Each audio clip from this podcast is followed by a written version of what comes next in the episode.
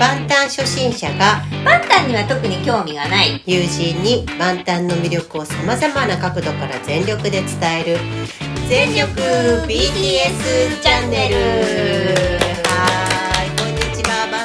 端初心者のツッキーです。はいバンタンには特に興味がないと言いながらもうすっかりアーミーの橋です。はいおアーミーのって言った。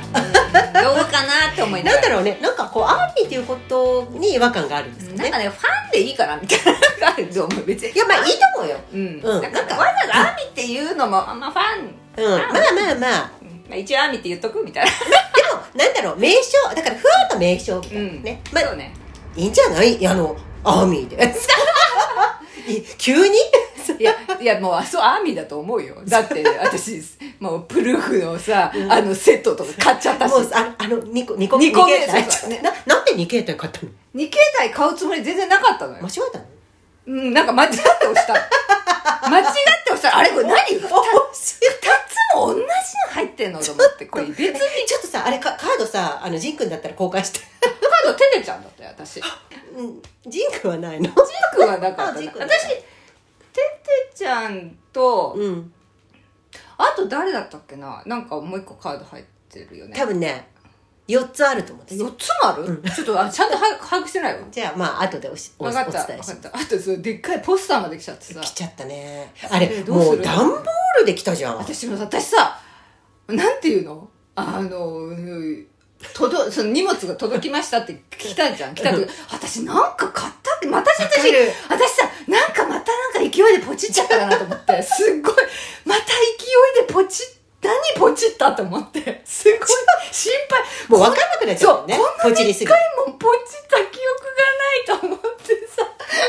フォームローラーからそうホームローラーも届いちゃってた。の届いてたから。届いてたからえ私何買ったっけと思って。すごい緊張したよ。いや、わかる。あのね、あれ、毎回ああだから。なんかもう雨は慣れてるんだけど、またこのでっかい、なんかさ、だから私今置き配にしてるから、あ今、ーそうかそうかあの、まあ、インターホンを押してくれたら出るんだけど、うんうんあ、置いといてくださいって言うじゃん。うんうんでさ、CD だと思ってるじゃん。うんうんうんなんか、ちょっと忘れちゃうんだよね。そうだよねだよで、ね CD だと思って開けたらさ、ドンってあるわけ。えあ、そっか。なんか、そういえば、そうだった。毎回これ梱包すごいんだったと。びっくりするよね。で、なんだっけ？ごめんなさい。えっと今回51回目そうですね。ですね。はい。すいません。よろしくお願いします。突然。突然なんか、雑談に入っちゃって。すいません、まあ、今日もすみません、多分雑談が多くなると思いますが、そうですね。はい。じゃあまあひとまずお便りコーナーからいきますかね、はい。えーっと今日初めての方まずえこの方は一通だけちょっと読ませていただきますかね、はい、お願いします。えー、目玉焼きさん。はい、ありがとうございます。いつも楽しく聞いております。今は16話まで聞いています。ああ新しくね聞いていただいて。ありがとうございすます。とても勉強になります。なんか皆さん皆さん勉ど、どの辺？な勉強っていうのはすごいな、皆さん。すごいですね。本当皆さん、真面目ですよね。うん、BTS はドープ時代に知りましたが、すごい早い時早いですね。かうん。それから特に追っていませんでしたはい。かっこいいとは思いましたうん。本題ですあ、本題、はい。本題です はい。私は多分 BTS が好きですが、うん私の夫が政治的に反日である韓国のことをあまりよく思っていませんはい。k p o p アイドルもなぜわざわざ日本にやってくるのだと反感をあらわにしていますうん。私は多分 BTS が好きですがどうしても原爆 T シャツや政治の面での竹島問題などが頭に浮かんでのめり込むことができませんお二人は BTS は国を越えるとおっしゃいましたがどういうふうに折り合いをつけていらっしゃるのか。なるほど。なるほど。またあのお知ら折り合いをつけていらっしゃるのかまた教えていただけますでしょうか。私は多分ユンギさんが好きです。あと嵐に通ずるものはあると思いますか？推進ですもう一度 BTS に興味を持ってみようかなと思ったのはゴールデンウィークに NHK のラジオでえー今日は一日 BTS 三昧という番組をやっていて何回も聞いたからです。でメンバーの名前をとにかく覚えてみました。私はポップなものかクール系かっこいい系が好きですということでありがとうごはい、ざいます、ありがとうございます。いやなるほど。折り合いとかあの特に私あんまり何も考えてあるんですけど。そうなんですよ。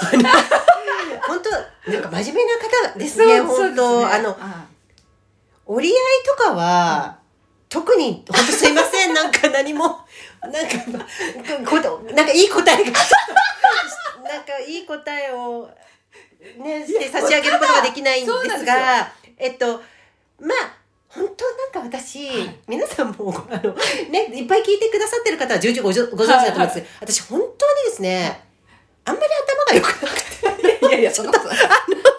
ちょっと本当申し訳ないんですけどどうしよう怒られたら。なんか歴史とかに全然興味が ごめんなさい。なんかなくてあの私が興味があった歴史はフランス革命だけなんですよ。それもなんかベルサイユのバラが あの大好きなのでめっちゃ調べたっていうだけの話で結構私本当勉強がそのちょっとあんまり好きじゃなかったものでで特にその辺の暗記するやつとかがめちゃめちゃ苦手で、ちょっといまだに時代劇とかも全然興味がなかったです。であの韓国のドラマも時代劇っぽいのがいっぱいあるんですよね。であのちょっと私全然本当ごめんなさい知らないんですがテテちゃんのあのなんだファランとかもねなんかそういうなんかなんだろうちょっと時代物っぽいんですけど見れないんですよそういうの分かんなくて。なるほどそうなのでちょっと折り合いとかがあの折り合いをつけ特につけてないことがない。あの、折り合いをつけたことがなくて、で、うんと、で、なんかね、なんつったらいいのかな、あの、国、私たち国超えるって言ってたっけ？なんかもう自分たちの発言もわからなかった。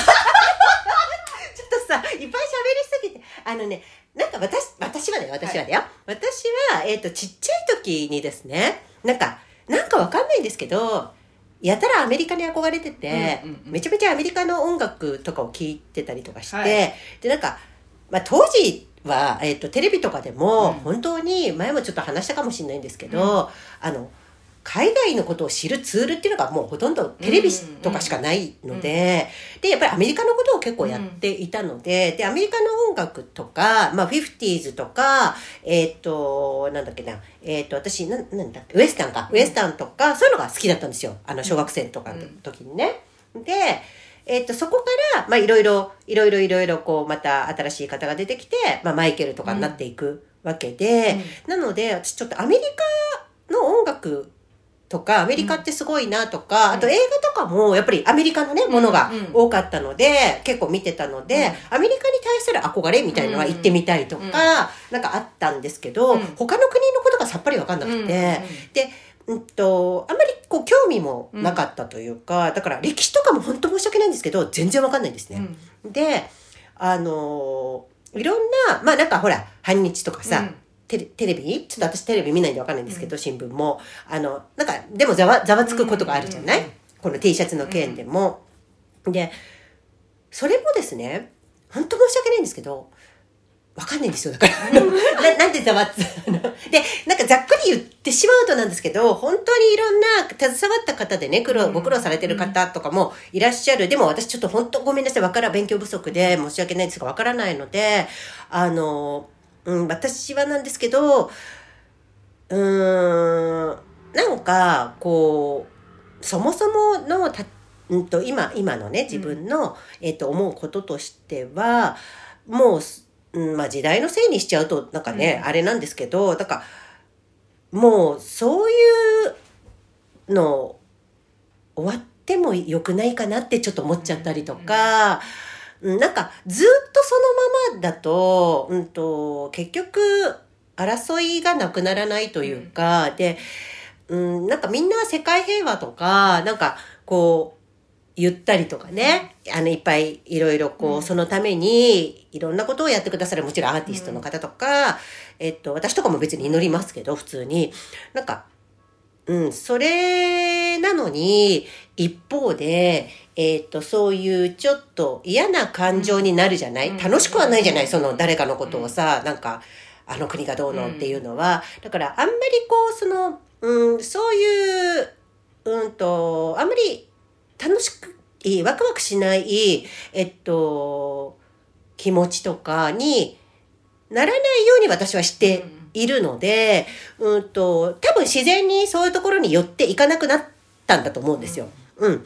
で、あと、単純に、ちょっとごめんなさいね。あの、本当怒られるかもしれないんだけど、興味がないんですよ。うんそこに。うんうん。なので、あの、日本人なのにとか、お叱りをごめんなさい、受けるかもしれないんですけど、うんと、もう、うんと、何人とかではなく、なんかこう、みんなが、やっぱりいつも、まあ、特に私は子供とか思いますけど、あの、笑顔でね、安全で安心で幸せに過ごせたらいいなと思っているので、うん、なんか私は特に折り合いをつけたこともないし、あの、そこに疑問を感じたこともないので、本当申し訳ないんですけど、目玉焼きさんのこのご質問にはちょっとそのようにしか、あの、ちょっと答えることができないので、ごめんなさいね、多分、あの、何の解決にもなってませんが。あの私あの以前あの、うん。オリンピックのことを話した雑談で話した時にあ,、はいはいうんうんうん。とまあ夫はいはいはいはい。はいで私自身は別に他の国に対して、うん。まあ、韓国という国に対はいして何かそういう風な感情を持っているっていうふうにはまあ思ってなかったんだけど、はいはいはい。でも自分の中に、うん。ああそういうものがあったんだっていう、うん。なんかうん。ちょっと嫌だなって思っちゃうような、うん。感情があったんだってことに気づいたんですよね、だけど本当にそれはなんか本当に韓国のねあうんのカーリングのオリオリンピックの選手たちをうん見る時の感情とかが、うん。BTS を知ったことによってうん。変わっていく自分みたいうな。感じたんですよね、だからなんていうかやっぱり教育って怖いなってすうん、かる。全く同じこと今言おうと思って。うんなんかすごく、く教育で、教育っていうか別にねあとはテレビとか、うんそういういわゆる情報ですよね、うんそれが当たり前だと思うそれが正しいとうん。思っていて、うん自分で意識してそれを取りに行ったものではないものであったとしても、それが自分の中の情報として蓄積されてしまうと、うん。それその情報をもとに判断してしまう。うん。うん。うん。っていうことがやっぱ起こってしまうじゃないですか。本当にいい例があれですよ。あの、番外編でもお話しした、うんあの、万端会食の一部だけを切り取ってメディアが取り上げる件ですよね。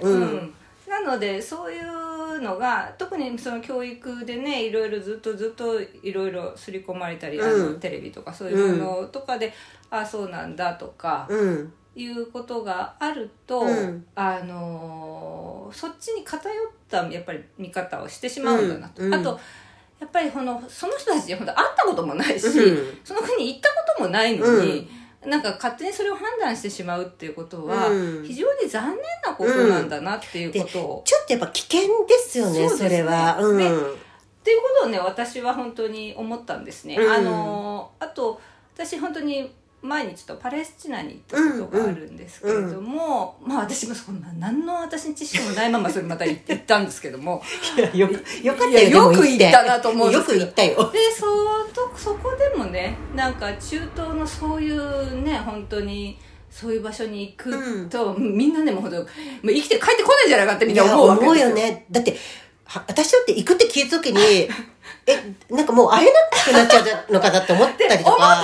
うん。でも毎日爆弾が落ちてんじゃないかなって思うじゃん、んん思っちゃう思っちゃでもそんなことはなくてみんなすごい生活をしてるわけですう。よ、うん。ですごくなんて日本に対してもうん尊敬の念を持った方々がいっぱいいたりとかして、うんうーんなんていうかね私もやっぱり人ってあってそのまあで国をどうん国とかは関係なくて、まずは1対1その人と会って、あコミュニケーションをして、うん。これがとても大事なんだって本いう。当でその人がそれででと仲良くなってでもなんかそこで国との関係が起こることによってさ、その関係が微妙に変わってしまったりっていうことは、とても残念なことなんだけども、でもコミュニケーションをこうやって一個一個取っていくっていう、うんうん。それが一番大事で、うん。何か起こったとしても、うん。その一人一人一人のコミュニケーションが、うんを取っていくことがそういう問題を解決していくことになるんじゃないかなっていうことを、うんあの思いましたね。まあ私全く本当にあれなんですよ。本当にそういう活動全く何もしないし 本当にあそのこと言える立場ではいないんだやいやいやいけどもやいや、やっぱ行ったということが貴重な経験です。うん。でもなんかあの本当にそういうこことなんだろうなって思いました、で私は本当に BTS と出会ってね本当に全然ファンでもなかったし、ツッキーからでおうん言われて、うん。私が本当はこれこれほどさ DVD とか買っちゃうレベルまで。ポチる。ポチるレベルまで来るなんて一切思ってなかったんですよ。え だけど本当にねいろいろ知っていく上で、うん。あ韓国の文化ってすごいなってすごく思ったし、ああめちゃくちゃかっこいいなとか、うん。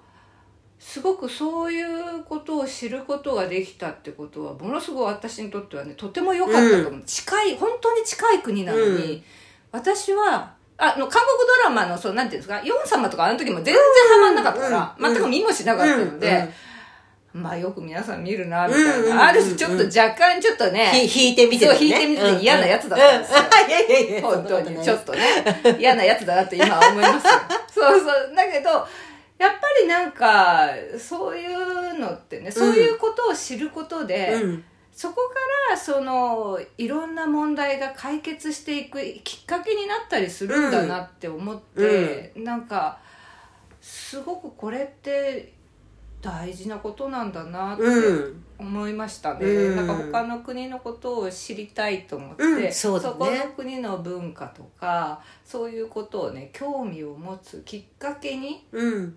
してくれたし、うん。本当に近い国なのに何にも知らなかったんだって、うん。なんか本当に教科書に出てきて日本がね、うん。その韓国に対してしたことみたいなこといろいろまああるじゃないですか、うんで私はなんかあなんかずっとそれは謝っていかなきゃいけないことなのかなとか、うん。なんかいろいろそういうのってでも分かんないなとか、うん昔の人がでもやったことなんだよなとか、うん。うん。うん。うん。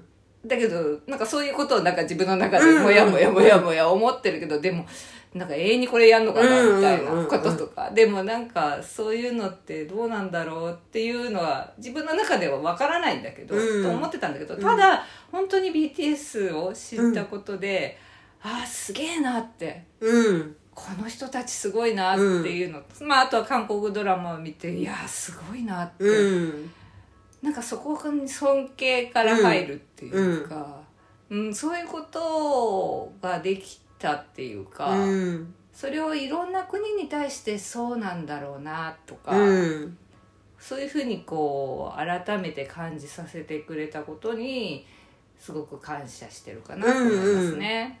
うんなんか、あの、もう、いいんじゃないですか？あの、自分が、その、すごい私気になったのがですね、うん目玉焼きさん。うん、多分っていう言葉をこの中で3回使ってるんです。そうですねそうですね。うん、あの、で、その中の2つが、私は多分 BTS が好きですがっていうのを2回使われてるんですけど、うん、なんか、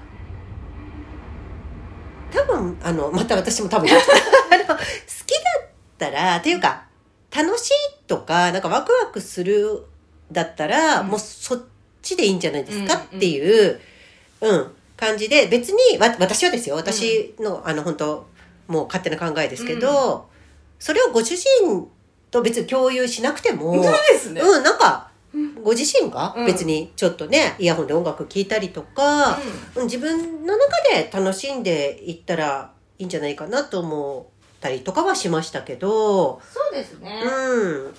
まあなんかね、そういうのをね、どうしても耳にしてしまうと、か家族の方がね、なんかいいのかなってなっちゃうかもしれないけど、あと、うん。あとですね、あの、うーん、私もさっきハッシーが言ってくれたことと全く同じで、あの、まあ、よく、うーんと、いや、BTS って反日だし、みたいなことを言う人もいるかもしれないですけど、いや、まあそうかもしれないですけど、あのそうじゃないっていうのは分かんないわけですよ、ね。わかんないよねうんで、だあの、なんていうのかな。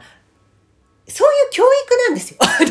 だから、えっと、彼らも、うん私たちも。そうそうそう。なので、あのーそれをやり、なんつうのかななんか難しいけど、だからその観念っていうのは、えっ、と、小さい時からのその国のね、うん。まあちょっと私韓国わかんないんですけど、うん。教育として、例えば教科書とか、うん。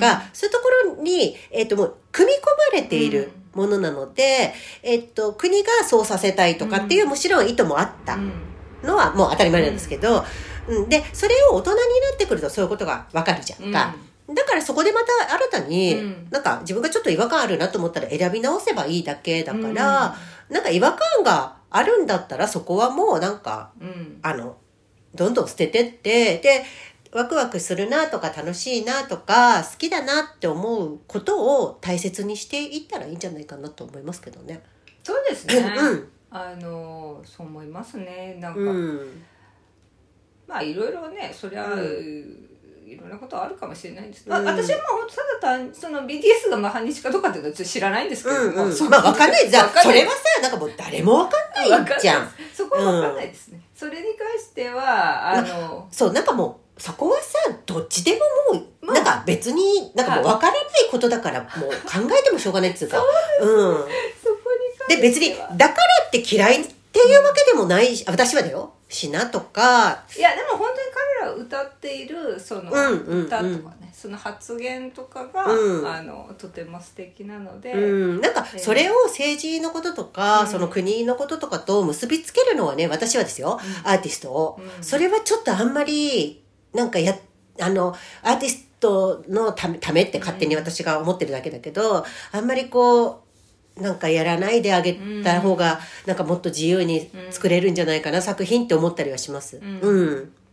そうですね。うん、だからこの原爆 T シャツの件もですねやたら毎回出てきますけど BTS になんかあると、あの実はわざとなんじゃないかとか、違うんじゃないいやそれは知らなかったんだとか、うん。それは分かんないわけですよ、分かんない分かんない。それを見つけた人もすごいなと思いますけど、わざわざ。わざわざね。うん、でなんかそれを見つけてそうなんじゃないって言ったところで誰が喜ぶんだろうなって話もちょっと思っちゃったりするんですけどそれに関してもねなんかもうあの事務所側とのなんかいろいろあってね謝罪して解決もしているわけで,、ですね。でその件もねあのハッシーからさい。ただいたそうですね。ねちょっとそれ読んそう本本ね本の中にちょっと書いてあったりするんですけどねあの大きい本ね。そうですね、うん。あのブラッド・スウェットティアーズ BTS のすべてっていうですね、うん。本に書かれてるんですけども、えっ、とちょっとそれ読ませていただきますね、うん。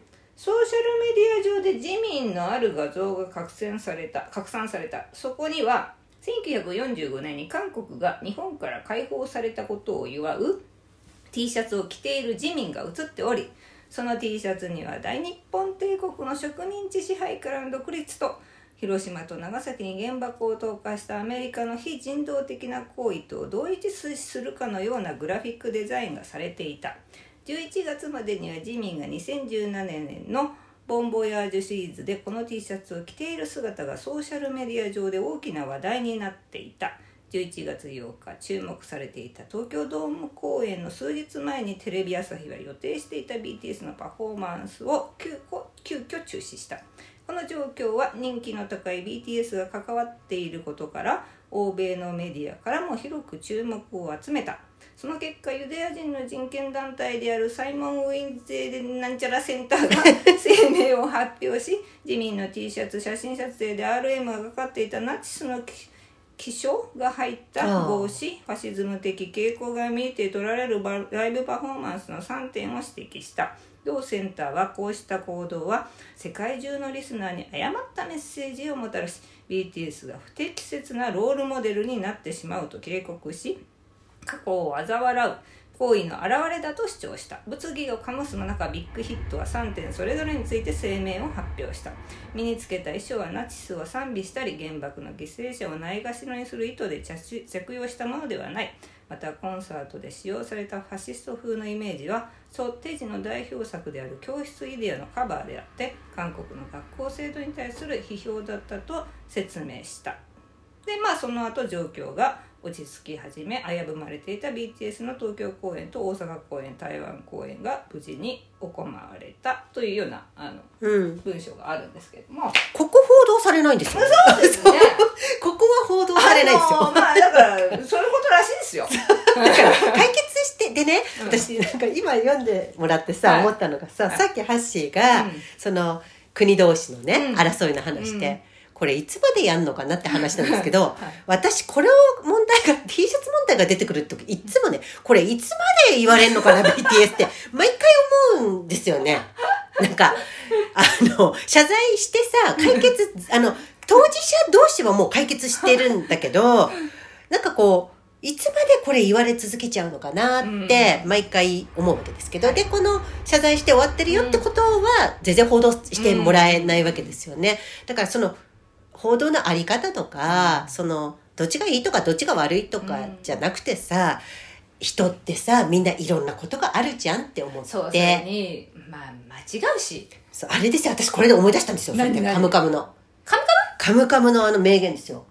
みんな間違うんですって言ってたじゃん。カムなんだっけ？カムカムエブリバディだよ。朝ドラ、朝ドラ。ごめんね。そうそう。あカムカムってなんだ？ごめんね、急に。朝ドラ、朝ドラ。朝ドラね。さ、前回の朝ドラ。前回のね、朝ドラ。みんな間違うんです。うん、あの、深津絵里さんがさなんだっけ、あの方。えっと、あのたな何さんだっあけ滝川由美さんが、さあの、女優さんね、女優の方がやられ病室でさ、うん。役名はわからない。あちょっと忘れちゃったんだけど、で、なんかさ、ごめんなさいねって言った時に、みんな間違うんですって。そうん。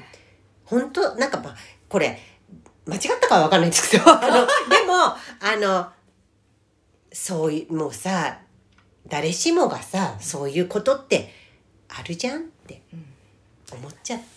んだけどね。って思って、だからもうキリがないわけですよ。うん、これを言い始めるとね,、はいね。なのでもうこれはあのもうた例えばさ、うん。これでいややっぱでも原爆引っかかっちゃうんですよね原爆 T シャツって言うんだったらさちょっともうそれは少しはな離れてそうねですね保留保留。そうそう 特にあのそうそう別にあの嫌だったら見なきゃいいんだよ。そうそう好き好きかも。でも好きかも好きじゃない、うん。えどどうしよう。ででもう分かんない。原爆でも原爆あるしと思ったらもうちょっと置いといたらいいんですよ。あの そうですそうそうなんでまた自然にねあのやっぱりってなるかもしれないし、はいそれがいいかなとで思なんかすごい長々と話しちゃいましたけど。あとはあ嵐ね。嵐の話。すいません嵐の話目玉焼きさんのあれでめっちゃ話しちゃ話しちゃった。なんかここねちょっとでも、はい。これでもちょっとね、大事なことだ話しといた方がいいかなと思って。うん、あの、まあ、ちょっと、私たち二人ではちょっと話したりはしてましたけど、で、嵐さんですけど、嵐さん私、あの、ずっと好きなんですけど、えーっとですね、嵐さんはですね、あの、まあ、まあ、これまた収録してるのがですね、あの、番外編と同じ日な、同じ日なんですけどね。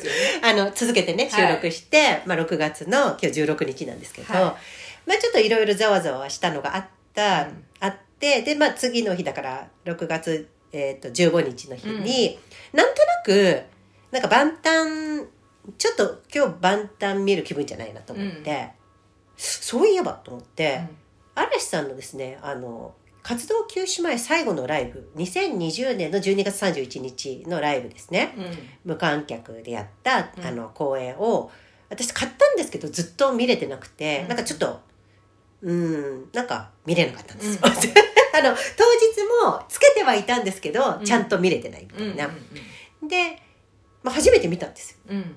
したらなんかもう冒頭からめっちゃお金かかってんなとかいろいろなんかこう思いながら見てて CG とかも素晴らしかったし、でまあ嵐さんたちが出てくるわけですけど、うん。やっぱ嵐すごいって思ったんですよ、うん。うん。なんかね、やっぱりね、出てきた瞬間に映像なんですけど、うん。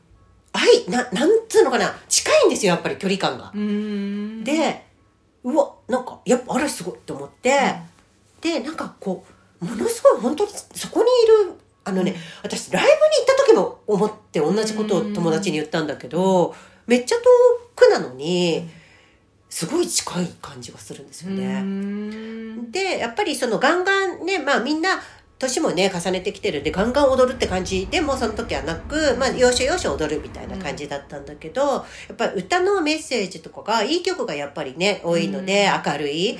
ですごくこう5人もとっても仲が良くて関係性みたいなね、まあもちろんさいろんなことがあったと思うけど、でそっかこれをこの人たちは20年以上やって一人も欠けることなく、やってきたんだなっていうこととなんかその万端の前日のと相まって、なんかとってもすごくこう本当にね1年半ぶりにやっと見れたうん。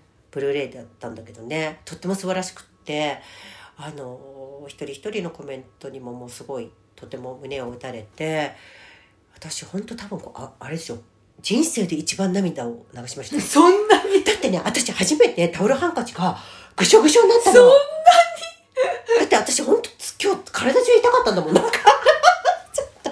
だからほら、いろんな思いがあったじゃない？あの、ね、こう。万端のこともあったこともあって、まあ万端は別に悲しい話じゃないんだけど、けどねでもなんかいろんな、なんか今だからわかる嵐さんの、なんかまた凄さみたいなのとかをより感じて、で、共通する、通ずるものがあるとしたら、やっぱり、本当に私もこれ知らないので、本人たち。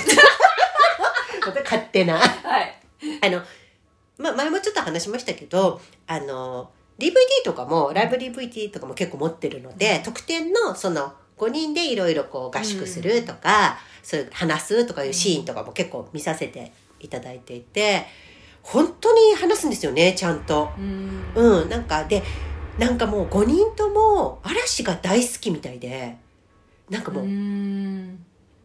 うん、なんか4人の不安っていうんです。そそれがなんかすごいい今振り返るとよ、ちょっと万端みたいと思っちゃって、うんなんかうんうん。本当に大好きなんだなって思ってでそうなんかその嵐がやっぱり大野くんがちょっとやっぱり自分のね、作品を作ったりする方だったりもするから時間がどうしてもないのでお休みってなった時にやっぱりあの方たちは、えー、と4人で活動するっていうことを選ばなかったんですよね。うん、あの一人抜けるんだったらもう嵐じゃないからうんうん。解散しようっていう話だったと思うんですけど、まあ事務所からの提案とかもいろいろあってあのそういうね、うん。うん、あの形に今みたいな形になったと思うんですけどだから、うん、なんかそこがすごいコミュニケーションを取ろうとしてるところ、うん。で最初はやっぱりあの急にねジャニーさんにいきなりハワイに連れてかれて、何も聞いてない状態で「ゆうたち嵐だよ」みたいな 感じで始まっちゃってるんで、びっくりみんなびっくりみたいな、うん。だからすごく苦労がやっぱりあったんですよね、うん。ジャニーズなのに全然1位取れないとか、だからすごくこう辞めたかったタイミングもいっぱいあったみたいだし、めちゃめちゃなんか話し合ってた。まあちょっとごめんなさい。私他のグループがわからないので、あのなのでそこがすごいちょっと通ずるものがあるのかなって思いましたね。通ずるものがあるとすれば。うん。うん、あとなんかそのうんなんだろうな。私嵐さんでよくちょっとお話別のねなんか友達とかで話すのはうーんとなんかちょっと言い方は大丈夫かな。あのおそらくなんですけどえーっとなんか言い方がちょっと他のが思い浮かばないんでごめんなさいね。えーっとごおご家族の感じっていうかえーっと、おんうんなんか万端にも私思うんですけど、うん。すごく仲のいい感じのご家族で育ってる、のとなんかこう健健全な感じでうんうん 育ってるのとあとなんかこう経済状態的な感じものがあんまりこう差がなかったのかなっていうかそれってなんか生活水準的にやっぱりあんまり差がないと結構共感するところがあるのかなっていうのを割と感じたりしてたんですけどだからなんかその辺とかももしかしたらちょっとねなんか通ずるまあちょっと国が違うんでわからないですけど、うん。あのそこのね、うん。あの経済的なところは、うん。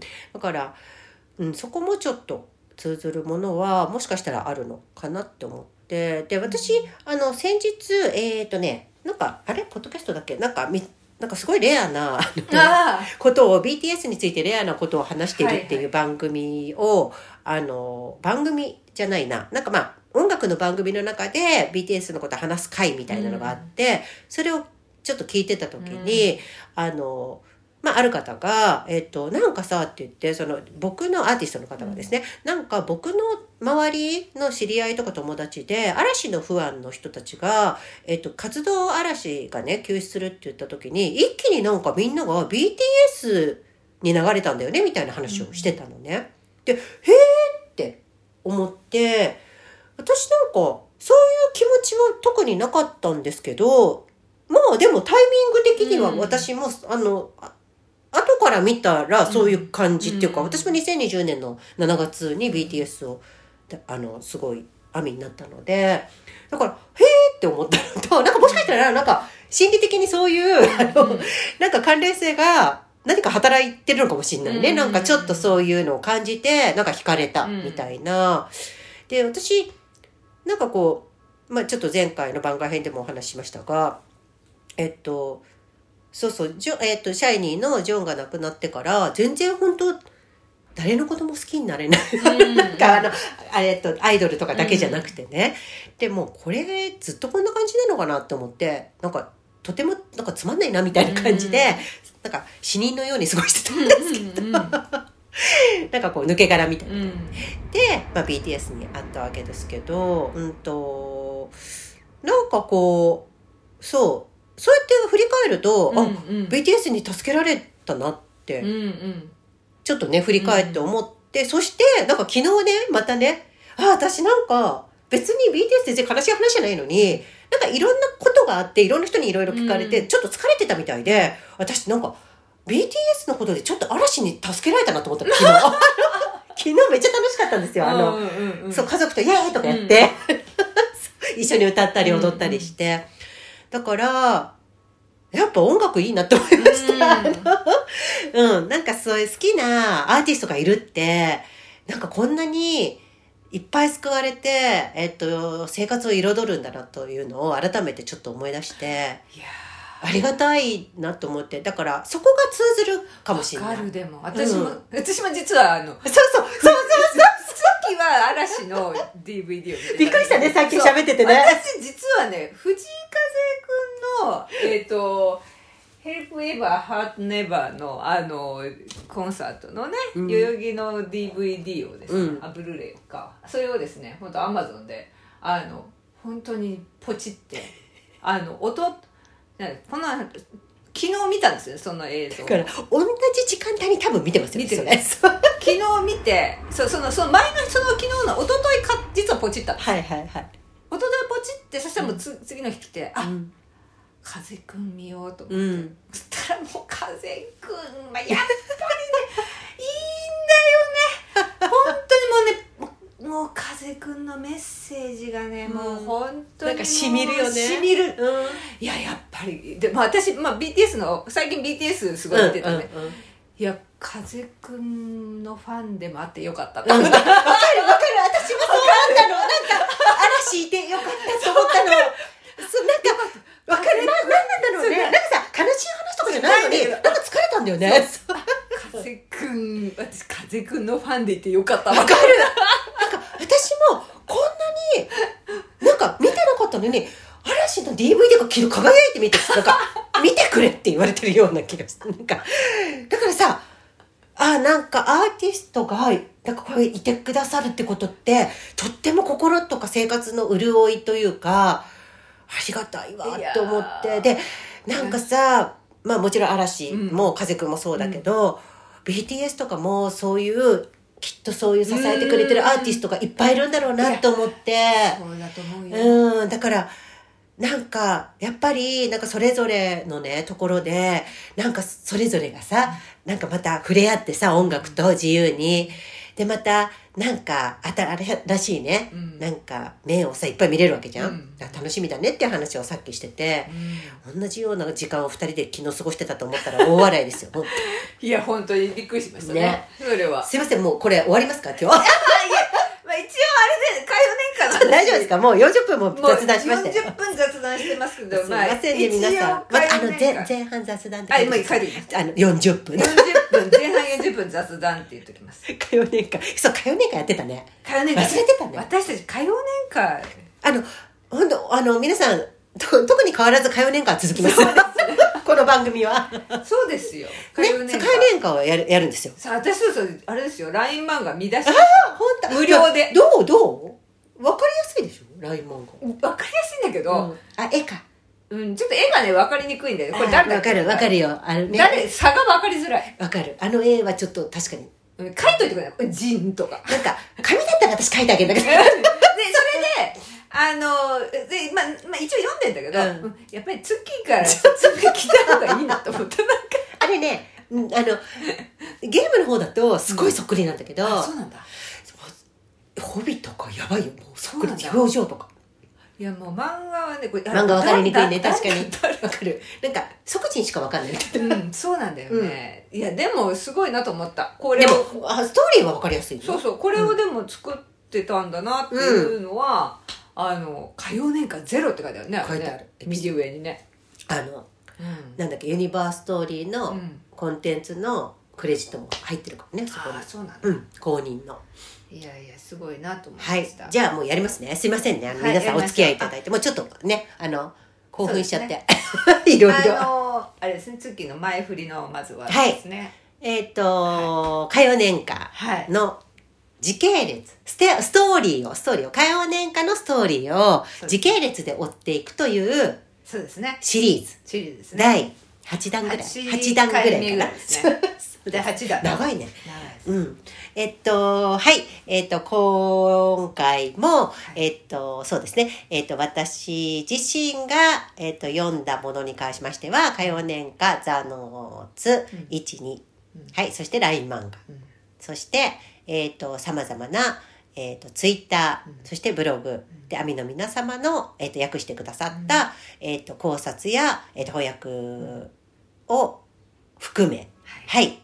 あと、公式のツイッターとか、えっ、と、ちょっと願い欄にいろいろ書かせていただいてるんですけれども、うん。ミュージックビデオや、えっ、と、スメラルドブックとか、ちょっと概要欄に貼らせていただいてるものも参考にさせていただいておりますので、もしよかったら、あの、ちょっと見てみてください。で、はいここからはストーリーを話していくんですけれども、もうネタバレになっておりますので、えっ、と、BTS の歌謡年間についての、えっ、と、ことをこれから調べたいなと、あの、ご自身でね、調べたいなと思う方は、ちょっと申し訳ないんですが、このシリーズは飛ばしていただければと思います。はい、はいよろしくお願いよろししくお願ます。いしますはい。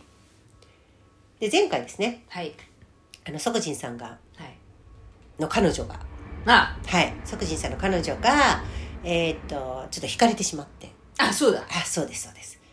で、あの、ちょっと頭から血を流して、そうでしたはい。っていう事故のシーンでタイムリープしました。そうですよねそこでタイムリープ4月11日そ。こでタイムリープですせっかく8月30まで行ったのに。また戻っちゃう戻戻りました。はいはい。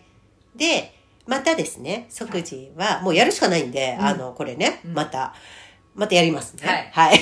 一個ずつ。一個ずつね即時さんは一個ずつまたやります。はいはい。いろいろ救出していくわけですねはい。で、とにかく、まあ、8月30、はい、に向かっていくんですが、えっ、と、その中でね、うんうん。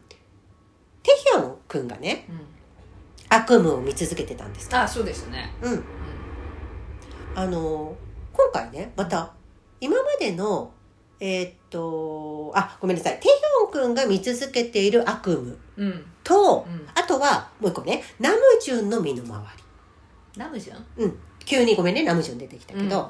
えーっと、この二つ、うん。テヒョンくんが見続けている悪夢と、うん。ナムジュンさんの周辺、身の回りに、今までのタイムリープでは起こらなかったある出来事が起こり始める。ほう。うん。で、これまでの、まあ、テヒョン、テヒョン君の悪夢の内容ね、これまでのね、は、どれも、えっ、と、即人君が書き換えたうん、本当の現実で起こった出来事なんだけどね。うん。しかし、今回のタイムリープが起こる直前うん。に、テヒョンは、実際にはまだ起こっていない、うん。その即人君が思いを寄せている彼女うん。の事故を、まあ、暗示する予知夢のような夢を見たってことだよね。うん。うん。だから即時は知らない現実じゃない、うんうんね。うん。そして、その事故がまあ実際に起きてさ、で、えっと、即人が再びうん。4月11日に目を覚ました日。うん。この日にね、うん。えっと、テヒョン君はうん。また別の悪夢をほ見てたわけ。えっと、その悪夢は何かといううと、うん。あの、ナムジュンが住んでるさ、コンテナ街で、うんうんえっと、火災が起きて、うその火災によってナムジュンが命を落としてしまううんという夢を見ていた。うんで、これも実際にはまだ起こってないわけね。だからこの二つはさ、起こってないのに、うんなんか見ちゃってるんだよね。予知夢的な。うんうん。えっと、でね、えーっと、なんだっけ。ナムジュンさんの話なんだけどね。ナムジュンさんは、うんえーっと、まあ、田舎にさう、ん。家族を置いて一人でさ、うん。ソンジュの町に戻ってきたじゃない、うんうん。で、まあ、コンテナの、ま、あの、コンテナ街でさ、過ごし始めてね、うん。数ヶ月が経ったんだけど、うん。なんかこの時にね、時折、コンテナ街で一人で過ごす幼い男の子の姿を見かけるようになったんだって。ほうこれなんか初じゃん。初だ。うん。で、その男の子は、うん。なんかこう、いつも薄汚れた感じの洋服を着ていて、なんかこう、彼のことを、うん。まあ、大人が気にかけてなない、うん。うん、お気にかけてくれる大人がいないんだなっていうことが明らかにわかる感じ。うん。うん。でナムジュンはそんな彼をまあさ気にしながらも、うん。家族とか、まあ、友達とかのね、うん。ことはおろか、えっと、自分自身の生活もいっぱいいっぱいだったので、まあ構ってあげることっていうのはできなくて、でいつもまあ見て見ぬふり気にはなってたけど見て見ぬふりしちゃう。うん。うん、である日ナムジュンがバイトを終えて帰宅すると、夜遅かったのにそのコンテナ街の暗がりにねうずくまっているその男の子を見かけるんだ。うんうん。うん、でもうなんか深夜に近かったんで自分がこのままその自分のコンテナに入っちゃえば、うん。まあ幼い彼がさどうやって夜を明かすのかさ、うんうんうん。ちょっとなんか想像できるじゃんか。うん。でナムジュンはあの自分のコンテナにはもうあの食べ物がねうん即席ラーメンの一つしかないなって思ったけど、うん。どうしてもこの日はやっぱりいつものように彼を無視するということができないうん。くて初めて声をかける。うんうん。うん、だって。で、これが、えっ、と、まあ、ちょっと今までと違うことね。ううんん、関わる人がさ、なんかちょっと増えたよね。そうね。うん。そして、まあ、7人は、まあ、かつてさ、あの、即人がさ、うん。こう救済してきた順番で、それぞれね、うん。あの今までと同じような流れを経て、うん、また、うん。えっ、と、花火大会のうん。日にね、うん。たどり着きますと。はい。はい、そしてもう散々これ6人の不幸な出来事を回避してきた即時にとって、うんもう彼女の事故を未然に防ぐことなんかもたやすいことだったそうそうそうそう。ね。うん、もうなんか全然そんな、ううん。ん。でえーっとその事故は防ぐことができて、うん。で今回はもう簡単にそのタイムリープ回避することができた。うん。で、えーっとその8月30のタイムリープを回避した後も、うん。テヒョン君はその予知夢のような夢を見ていた。うん。だって。で、えーっと、その、さっき言ったナムジュンが、うあそえーっとね、その子供の名前が、う、あいうえおのうね、うん。うちゃん、うちゃうちゃんくん、うん。うん、と過ごすようになった。うん。こと以外は、今までと変わらない日。うん、これだ、ここだけがね、ちょっと変化があったのね。うん。で、えーっとですね、そんな中、うん。うん、即人は、うんうん。はい。ちょっと戻りますけど、うん。ジョングクの退院パーティーを欠席した日にさ、即時、まあ、後から来るって言,、われてたんだけど、その時にね、えっ、と、お父さんの会議に参加させられてたわけ。うんうん、でその会議っていうのは何を話してたかっていうと、ん。ソンジュンのその町の再開発事業うん。に携わる、えっと会議だったわはいはい。けである日即時はお父さんのね、えっと書斎うん。に置かれたままにされていた、うん。その計画書うん。の中にリストがあるのを見つけうんました。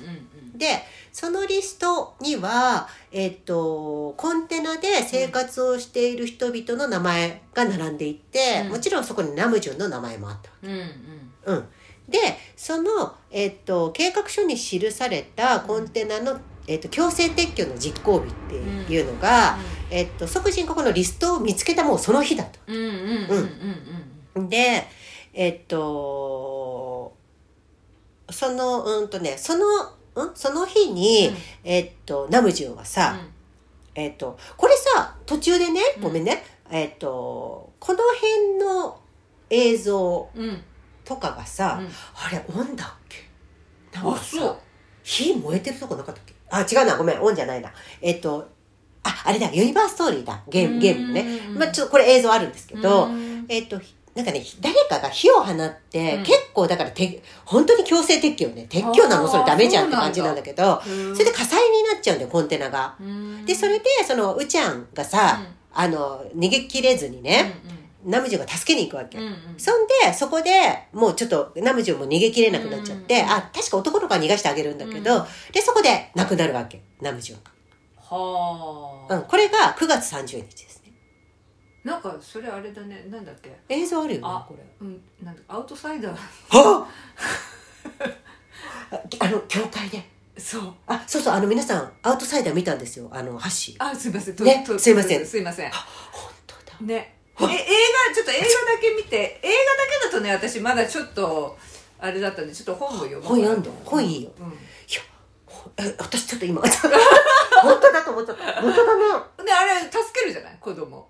でも自分は死んじゃうもんね。そう最終的に死んじゃうんだよねあの人サンねデステイゴールド流れんだよあそうそう。あごめん内容言っちゃったね。えちょっとあーやばいちょっとごめんなさい本当に。まあいいやごめん。まあでもね、うん。あのでもやっぱ本読んでから見た方がいいかもねねあれはね。ちょっと古い映画だからねね。あのちょっとはしょってんですよねやっぱ本が。本がすごいあのな、まあ、長くもないんだけど、うん。結構あの厚みのある一冊なのでね。ね。ぜひアウトサイダーに関しては本が元になってるのであの本をね、うん。読んでから映画を見ていただければ。はい。そう。すいません。それあいやいやいや今と確かにと思っちゃったしかもあの急急なネタバレ急なアウトサイダーのラストを話。でもまあみんな知ってると思うよ。あのもう乗っちゃってるからさあらすじとか。そうそうはい。本当だねと思って。でねうん。ここでタイムリープ。え？ナムジュンがほら亡くなったから。あそうかそうだね。うん。これタイムリープしましないとダメだよね。はいしない。しないとダメだよねってハッシーが言うようになってきました。そしてまた4月11日。また戻るわよ。もうさ結構辛くない？なんかすぐ戻るんだったらいいけどさ、だいぶ行ってからさ、行ってから。うん、もう半年ぐらい経ってから戻るってさ。はい。で、まあ、2回目ね。じゃあ2回目、まあそこまではまだやって、はい。2回目のはい。9月30はい。即人がもう知ってるからさ、うんコンテナに駆けつけるわけよ、うんうんでそこには、えー、と炎に包まれたコンテナと逃げ惑う人々うん。たちがもうさなんかこううわーってみんな逃げたりとかして、であのー悲惨な光景になっていて、そしてコンテナをね焼き払う黒ずくめの男たちっていうのがいるんだけど、うん。その人たちの帽子には即人がそのお父さんとの会議の席で目にしたことのあるマークがついてた。うん。だからまあそそこがやらかしてるわけだよね、うん。もうこれつもうダメだよねこれ、そう。びっくりしちゃうこれ。そういう手法みたい。なこの手法だからだいぶなんかなないけどなんかドラマとかで大昔にあった手法手法っていうか手法って言っちゃダメだねこれ。そう。ひどい話ひどい地上げのさなんかドラマとかあったじゃん昔。はい。でねうん。結局ダメなわけよここも。あのコンテナの入り口を塞ぐ鉄板のせいでまた逃げ遅れて即人の目の前でまた亡くなるわけええうん。タイムリープ。またタイムリープはい。でねこれダメなのもうずっとタイムリープなの。えずっとタイムリープし続け解決できないの解決できないそこ？うん。もう火災がとにかく防げないの。あだからもう目の前で何度も何度もナムジュンのさうん。死を目撃するわけよ。うん。でもう疲れちゃう。あうん。全然解決できないから。うん。うん。でもうぐったりしちゃって。でとにかくここすごい。大変。もうずっと。うん。永遠に。うん。そしてもうどん底失意のどん底に落ちた即人さんは以前にタイムリープの力を授かったあの海に行きますと。うんうん、あのまあ猫猫みたいなさ、うんうん生き物がいてね。でえっともうどうしたらいいんだ？うん。絶望にねうちひしがれてうん。涙を流す即人にまたあの不思議な声が聞こえます。うん。うん、で即人の、えっと前に姿を現し表したのは初めて訪れたイヤー22。うん。5月22日に即時にタイムリープの力を与えたあの猫の姿をした生き物だったうんうんと、うん音愛のねうん。生き物ね、そして、えっと即時はもう藁にもすがるような思いで、ナムジュそのタイムリープを止めるためにはさ、もう救うしかないわけだし、うんうんでナムジュを救済する方法を聞くと。うん。そうするとこう答えますね「魂の地図を探せ。うん。そうすれば全てを終わらすことができる」うん。ここで出てきました。魂の地図。マップ・オブ・ザ・ソウル来た。すごいね。そしてその後にこういう言葉が聞こえてきます。うん。手がかりを与えてやったからその代償を払わなければならないうん。これはユニバーストーリーのあの動画にありますけれども、うん。うん。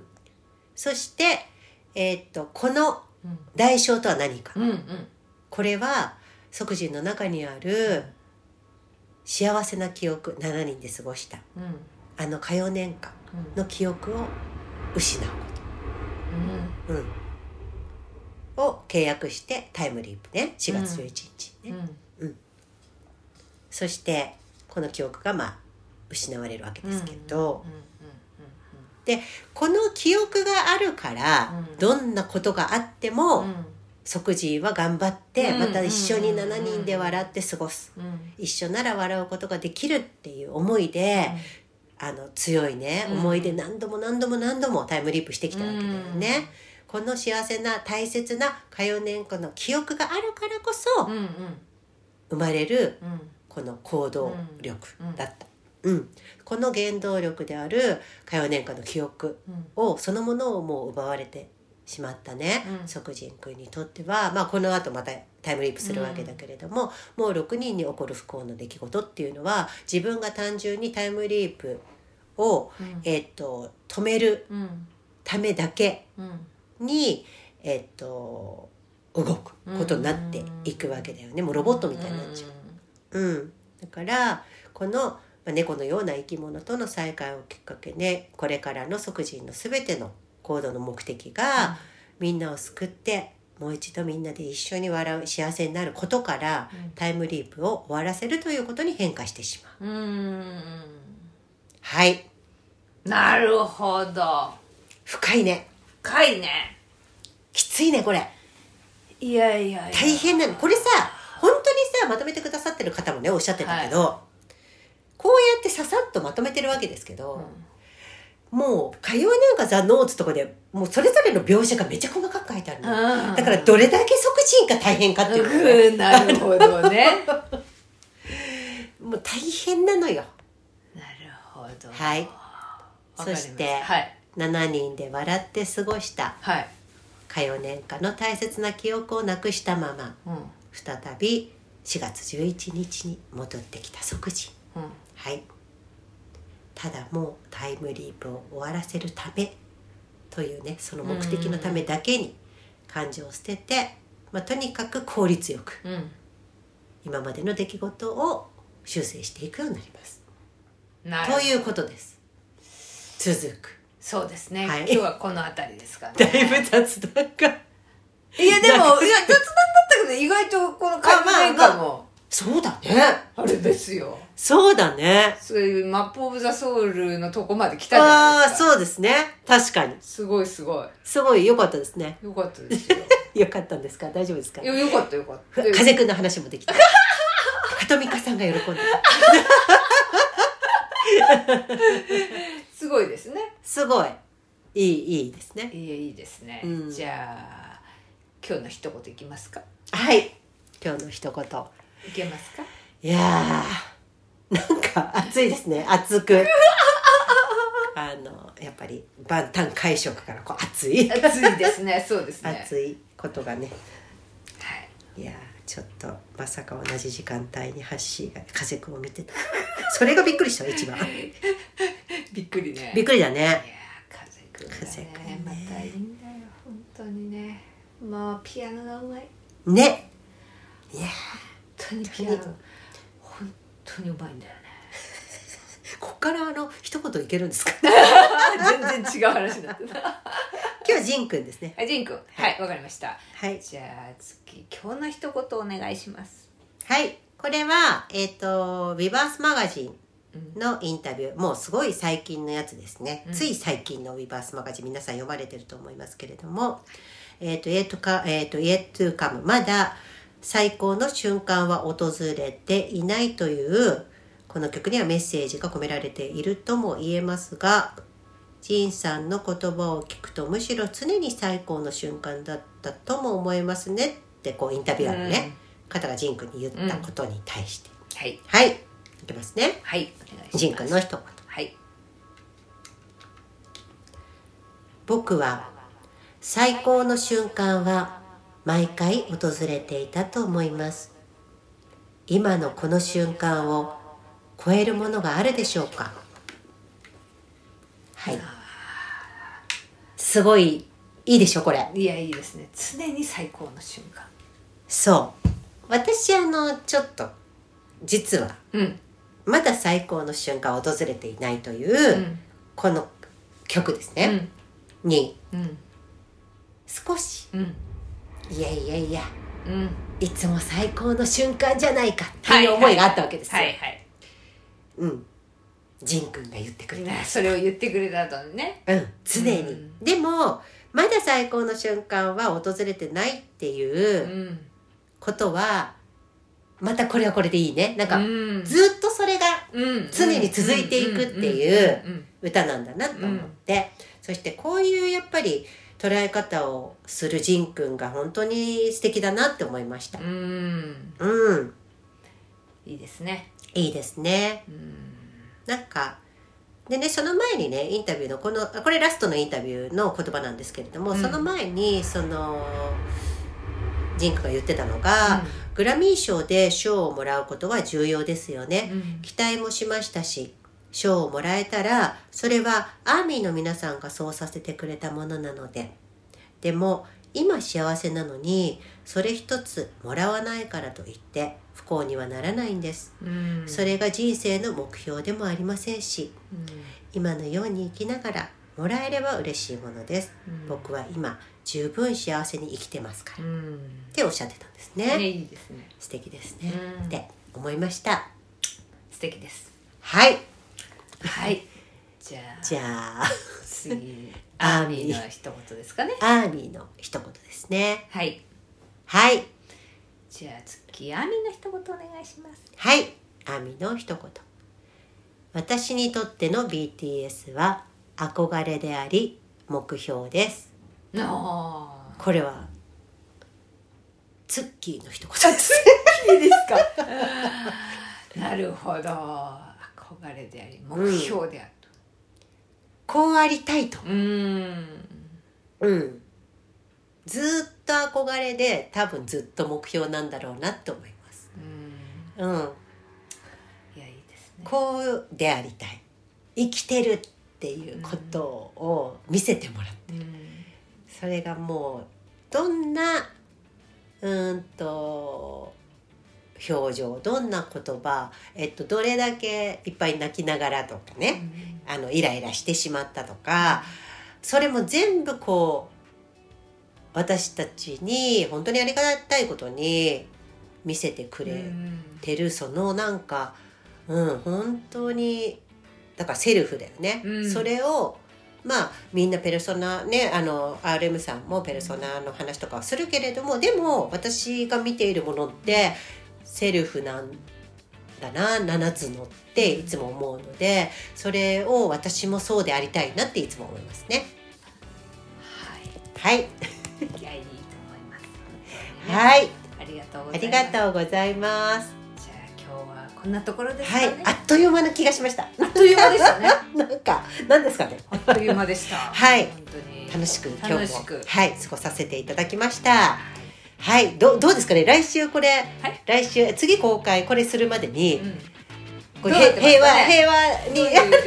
ちょっとわかんないですけどまあまあまあまあ、はい大丈夫ですよいつでも。そうですねジンクの言うように。はいはい、いつも楽しく幸せに過ごしていきましょう。はいはい、では、ねはい、皆さんまた一週間幸せにお過ごしください。はいありがとうございました。